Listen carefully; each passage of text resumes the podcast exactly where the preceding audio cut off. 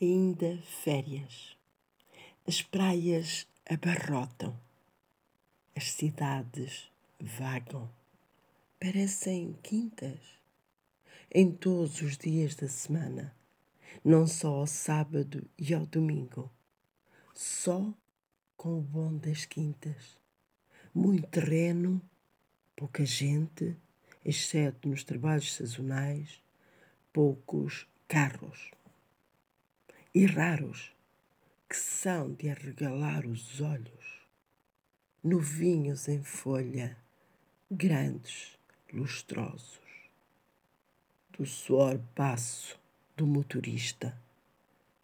Bem me lembro.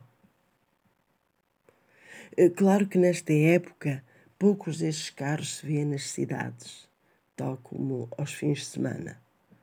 Com raio, férias são férias e fins de semana fundamentais para quem tanta cabeça mata com dinheiros. Os autocarros, esses sim, cheios de paz social e turistas. Todos têm direito ao leasing de um lugar nos transportes públicos. Naturalmente, com direito a utilizá-lo quando lhes aprouver, ainda que raro, mesmo fora do trabalho. Com o raio, todos somos humanos e as dificuldades espairecer alivia a carga.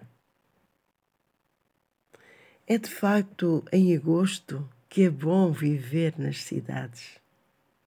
Espalham-se os espaços, flainam os silêncios. Nós flutuamos e agarramos o tempo como se todo nosso ele fosse. Para nosso bem, estas cidades, ao contrário das de Italo Calvino, são visíveis, porque podemos tê-las nos nossos próprios olhos e vivê-las. As cidades vivem de pessoas apesar de serem pensadas por pessoas, quase nunca são para as pessoas.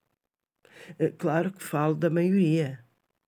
Para os restantes, sabemos, tantas vezes impera o servilismo enfeitado de ganância.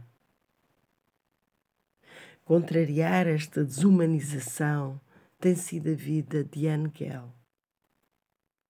E já muitos frutos deu. Será que agosto é essa nesga que vislumbra a largueza no olhar a que todos temos direito? Ainda hoje degusto esse deleite de jovem em Lisboa. Ainda hoje uma ave me dá a mão e vou.